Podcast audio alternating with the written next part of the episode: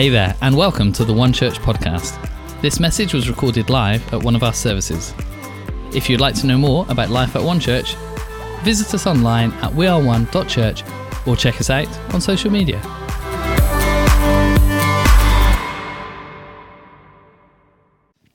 We have got a new series starting today. It's called Make Room. That's how we're going to start our January. Uh, so why don't you clap, why don't you shout as Lisa comes to share the word today. Let's do it. Ready. Amazing, amazing. Good morning, just about everybody. Are we all good? It is so good to be back in the room uh, for this new series called Make Room. Make room. We're going to work out how many jokes we can make about making room. This morning we made room at the front. There's a bit more space than usual, and I think that we're going to be really uh, using that phrase all the time and annoying ourselves of, oh, we're going to make room. Uh, but we want these words to be on our lips as we go into the new year. We want it to be in the front of our mind that this year is a year of making room for what God wants to do. Christmas was amazing. Uh, I had a great time. I ate way too much. Um, I sat around quite a lot and did mum things that you have to do at Christmas. And uh, Christmas is amazing. I love it. I love all the decorations. I love all the stuff. But boy, does it feel good when you put it all away. Like, I I don't know about you, but I was itching to get the decorations down and put away. Has anybody still got decorations up? Oh, you do, you do. Oh, my goodness. Oh, you're you're real Christmas people. I uh, I was like itching. I was like, I can't do it on New Year's Eve. I'm going to have to wait until New Year's Day.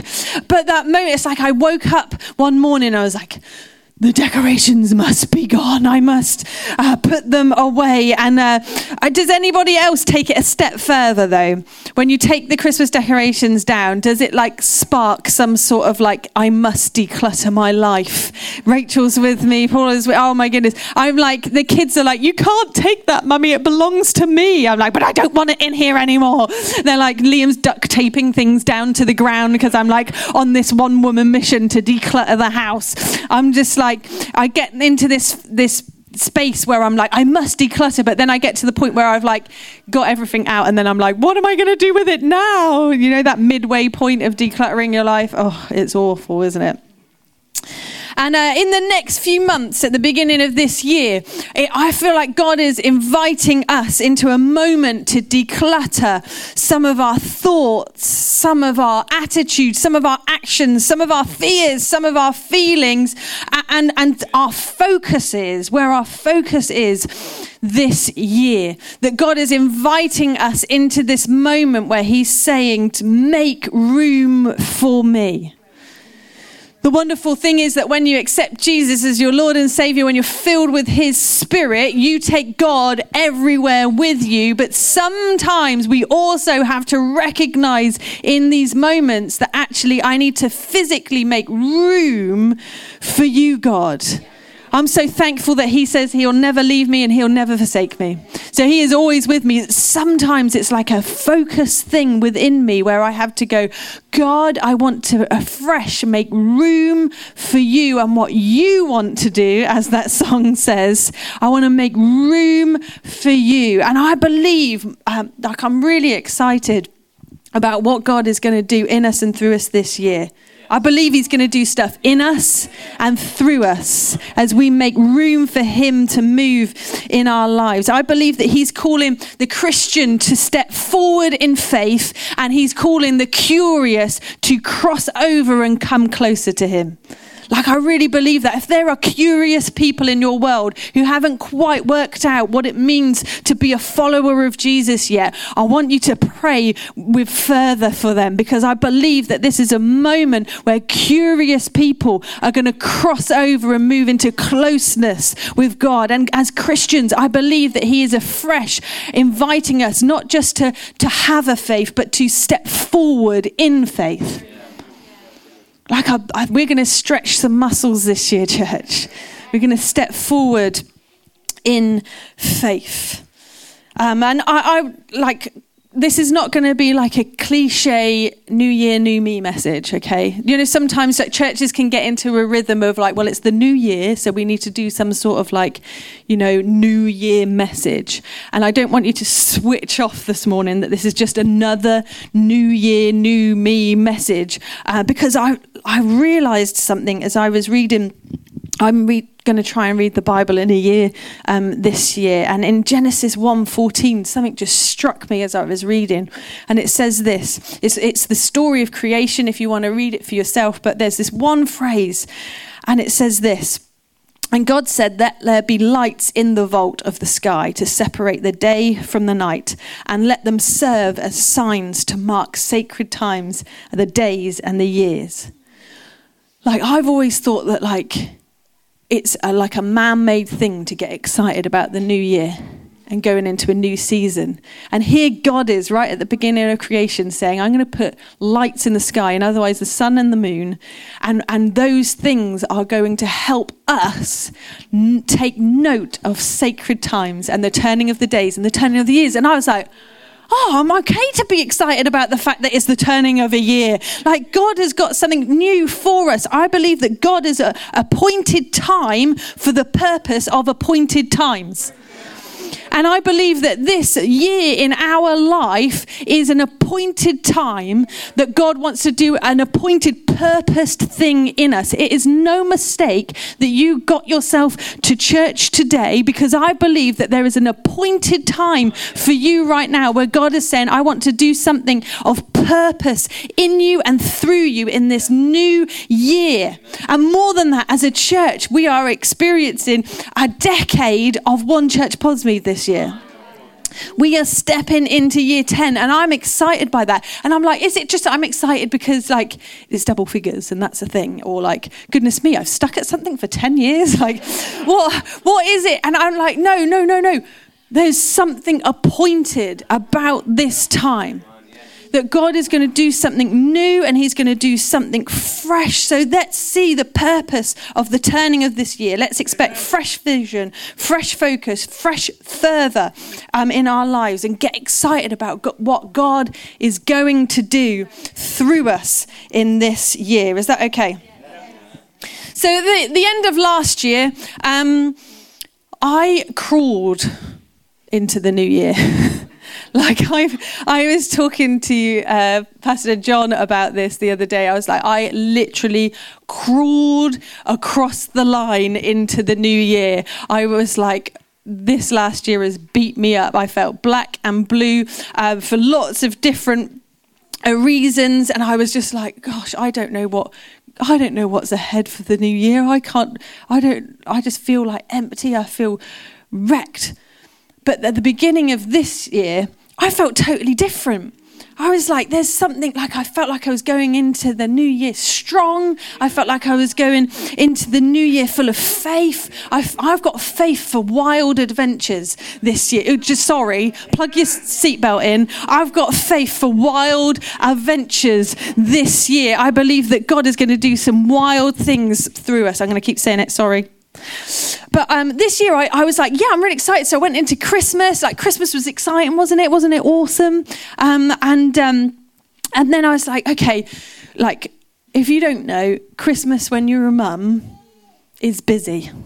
And you have lots of different things that are going on, and you make it all really special for two, well, in my case, two little girls. And so that's the focus. So I knew I was going to be busy, knew there's going to be lots of family things and all that sort of stuff. So just before Christmas really kicked in, I was like, okay, God, where shall I sit with you this Christmas? What one thing will I, do you want me to read out of your word and sit and focus on this uh, Christmas uh, to set me up for the new year?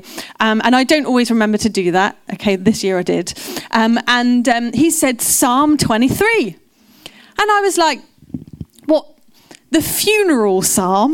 Like, do you know what I mean? That was, that's the one that you uh, that you read at funerals. And I was like, but I feel strong and excited and like I'm ready for a party. He's like, no, no, no, Psalm twenty-three. I'm like, what, like the Vicar of Dibley song? The Lord is my shepherd. I... No, just me, okay. Um I was like, okay then. So I was like, right, okay, Psalm twenty-three is. It's a beautiful psalm, and we're just going to read it together now. And I think Charlotte's got it on the screen. Liam's sending me, sending me more messages through the thing. He says, get on with it. Um, Psalm twenty-three from verse one. The Lord is my shepherd. I lack nothing. He makes me lie down in green pastures. He leads me beside quiet waters. He refreshes my soul. He guides me along the right paths for his name's sake. Even though I walk through the darkest valley, I will fear no evil, for you are with me.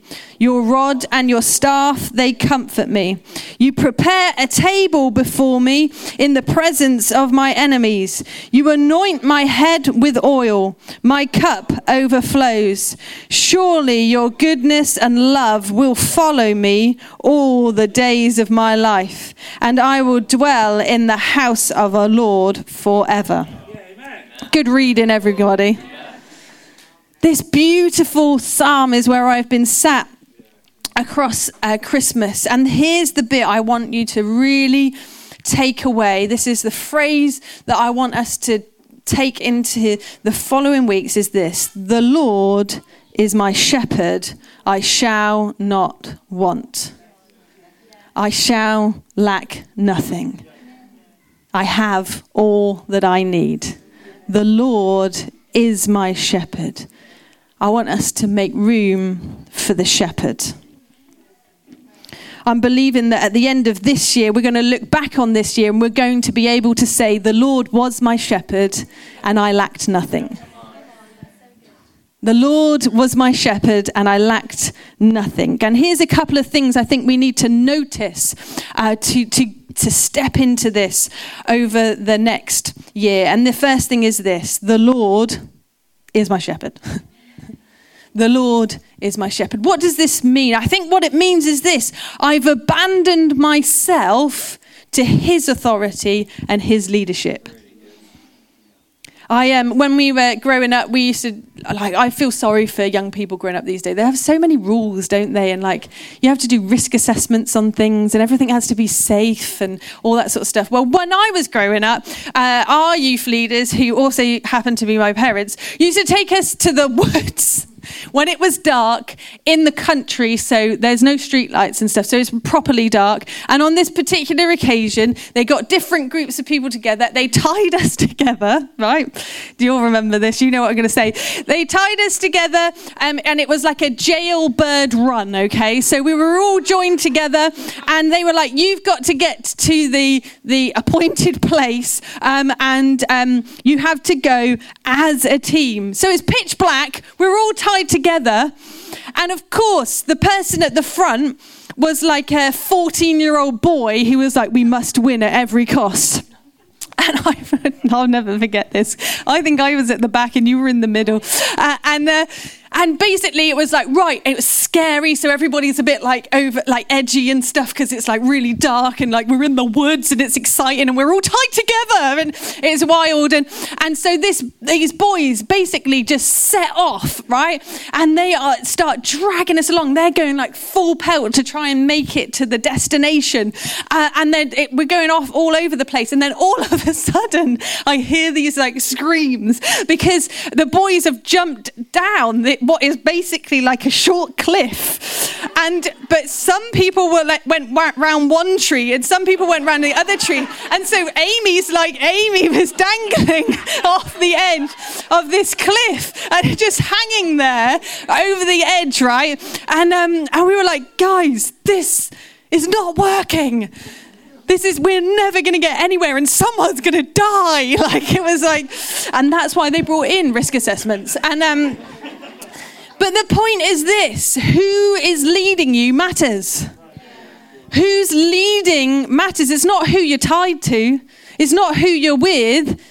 It's who's leading in that moment really, really matters. We didn't need a fourteen-year-old boy who had the desire to win at all costs leading us in that moment. What we needed was a shepherd. We had to reconfigure our team because we realized what we needed was a shepherd who was going to take care of the people that they were bringing along the journey. Because if one wasn't there, no one was there. And I believe that in this moment, what we need to do is tie ourselves to the good shepherd.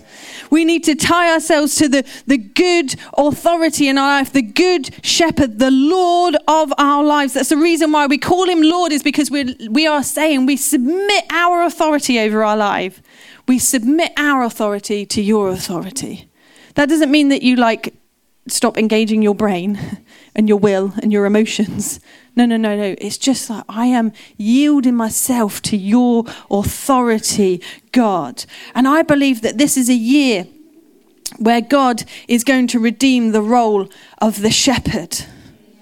I believe that maybe some of us have, have had um, authority principled to us in a really um, negative way, and we've we've been misled, and we've been misunderstood, and we've been mismanaged. And God is saying, but I am the good shepherd. And where shepherds have let you down in the past, I am believing that God is saying, I am the good shepherd, and I'm going to represent, I'm going to redeem the view of a, a, a good shepherd. Because this is what a good shepherd does. It says, he makes me lie down in green pastures. He leads me beside quiet waters. He refreshes my soul. He guides me along right paths for his name's sake. You see, the thing is this. Sheep don't worry about if there will be something to eat. They just stay close to the shepherd. And there's always food. You see, sheep, they don't need a plan for the predators that will face them. They just stay close to the shepherd because it's him who is in control. You see, our role is really simple. Stay hungry and stay close to the shepherd. Stay hungry and stay close to the shepherd. And we're gonna we're gonna fast in February. That'll all come up. But like, there's something about us making ourselves physically hungry that makes us hunger after God again. See, Jesus even did that, didn't he? When he was taken into the desert, there's this beautiful verse, and it says, Jesus had been fasting for forty days and forty nights, and he was hungry. Why do we think hunger is a negative thing? God wants his church hungry. If you feel a delay in the response for the promise that you've asked, it would be hungry. Hunger after him. The trouble is, is we don't like to be hungry, and we don't like to follow, do we? Very naughty sheep. We don't like to be hungry, and we don't like to follow. But this brings me on to the second thing, is this. I will lack nothing. Number two, I will lack nothing. You see, you have this brilliant opening statement where it's like, the Lord is my shepherd, I shall not want. In other words, I will have everything. That's really exciting, isn't it? And then in the next few verses, we have these like parallel experiences next to one another. There's these good things in not great settings. So it says this, even though I walk through the darkest valley, I will fear no evil, for you are with me. Your rod and your staff, they comfort me. You prepare a table before me in the presence of my enemies. So I'm walking through the darkest valley, but I will fear no evil, for you are with me. Your rod and your staff, that sounds uncomfortable. In other words, the, the um, shepherd is like, come on, this way.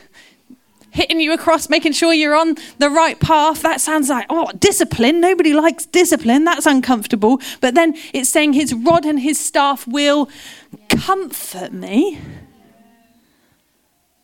And then it says, in the presence of my enemies, in the presence of all the things that will rally against you, all the difficulty that will come against you, there he lays a table for me. How wild is that? We have these parallel experiences. You see, in our understanding, we think when he's saying, I'm the good shepherd and I, you will lack nothing, what we think is our whole life will be hunky-dory and it'll all be okay. But I think we need to be smarter than that. We need to be maturer than that in our faith, that I'm not going to give you my praise because everything works out. I'm not going to give you my attention because I've got my life well organized right now. No, no, no. We we need to step beyond that to knowing that if he is the shepherd, wherever I find myself, even if I'm in the darkest valley, I, I will fear no evil. Why? Because he is with me. He is the comfort for me in the discipline that I know I need. He is all of these things. He prepares a table for me. I am feasting in the face of of my enemies. That's what God invites us into. And, and we need to understand that he is the prize. Good. Very good. All the material things that I do need in my life are not the prize. Yeah. He will take care of them. I have full faith for that. He is the prize. Getting it right, getting all my ducks in a row, being a good person, whatever they are, is not the goal. The goal is Jesus and everything that he is. Can we shake off this religious attitude that I have to do all the right things? No, you don't. You just have to stay close, tucked in behind the shepherd who will lead you all the days of your life. We can see the valley, or we can see the one who's with you. We can experience his discipline and find comfort in his protection. We can fear the enemy, or we can, or we can feast with the Father. He's the prize. I love the fact that it says for his name's sake. His name's sake is the goal. His anointing is the way. The third thing is this, and maybe if John and Ames can join me, that'd be great. The third thing is this. I love the fact that it says, my shepherd. The Lord is my shepherd. Not their shepherd. Not his shepherd and her shepherd. Not our shepherd. The Lord is my shepherd. Yes, amen. You know, the, the truth is this. God is going to lead us where we need to go. He's going to lead this church into miracles and opportunities and joyful moments and incredible things in this next year. But in this moment, at the start of this year, we're not going to rely on where the shepherd's going to take us collectively and corporately.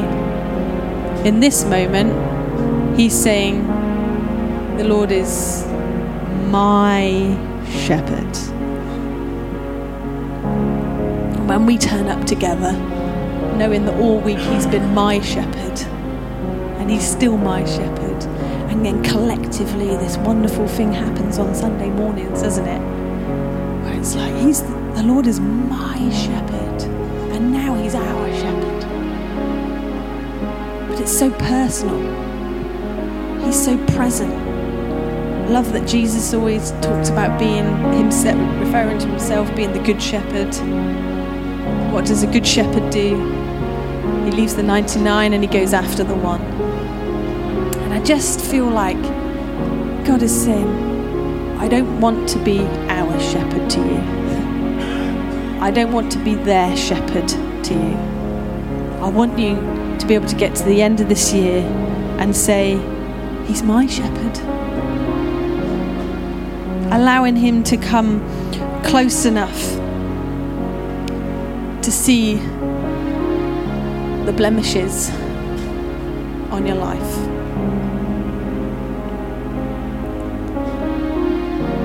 The uh, thoughts and the feelings and the actions and the stuff and the fears that you'd rather he didn't see if he stays at arm's length.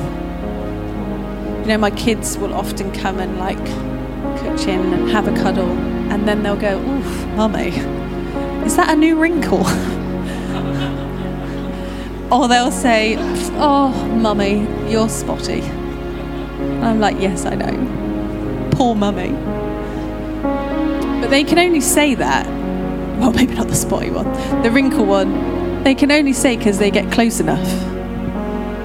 And the thing is, is none of us want Jesus to come and sit on our lap and say, oh, there's a wrinkle there.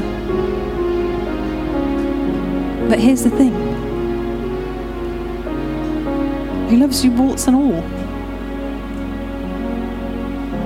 Let me tell you, sheep stink. I grew up in the country. They get maggots all over them. They're a nightmare to look after. But Jesus is like, I want to get close enough for you to be able to say, that's my shepherd. I know the shepherd's voice. I know when he's in the room. I know when he's speaking. I know when he's walking. I know when he's moving. And I don't want to be where he's not. So if I like the place I am right now, but he's moving over there, guess what I'm going to do? I'm following the shepherd this year. Because it's not about me making the shepherd be where I need him to be. No, no, no, no. Like, I'm going where the shepherd wants to go this year. I'm going to walk. I'm going to move out of my place of comfort. I'm going to move out of my place of... This is where I... Hey, shepherd, over here. All the sheep fancy going this way. He's like, no, no, no. I'm going this way. And he's inviting us to walk with him into the things that he is calling us into this year. The Lord is my shepherd. And when I allow him to take care of the steps and the details of my life, guess what? I get to the end of myself and discover I have all that I need. When my bank account is less than empty, he's all that I need. Because guess what? He's got a rod and a staff, and he'll say, would you sort that out, please? He's all that I need. His grace is sufficient for me. His love is enough. I don't need another human being to fill that void. His love is enough for me. I will make room for the shepherd. I'm pretty sure that if we end twenty twenty-four being able to say that he is my shepherd, then I'm sure there's nothing else that I'll want. The Lord is my shepherd, I shall not want. The Lord is my shepherd, I shall not want. And we can make plans, and we can make decisions, we can make goals, we can not make goals, whatever it is. But making him the desire of your year will lead you to a place of being able to say,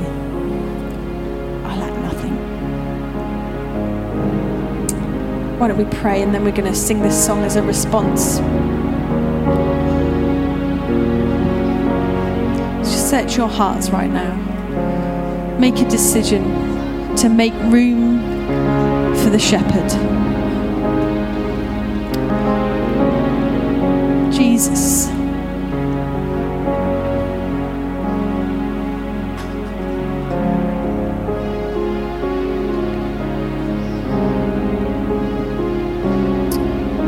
I'm going to say this as a prayer on behalf of all of us. You allow it to be your prayer too as you amen it, as we sing at the end. God, you are my shepherd, and I lack nothing. You make me to lie down in green pastures, and you lead me beside still waters. You refresh my soul. You guide me along the right paths for your name's sake, not mine. And even if I walk through the darkest valley, I will fear no evil, for you are with me. God, this year I allow your rod and your staff to comfort me in your discipline.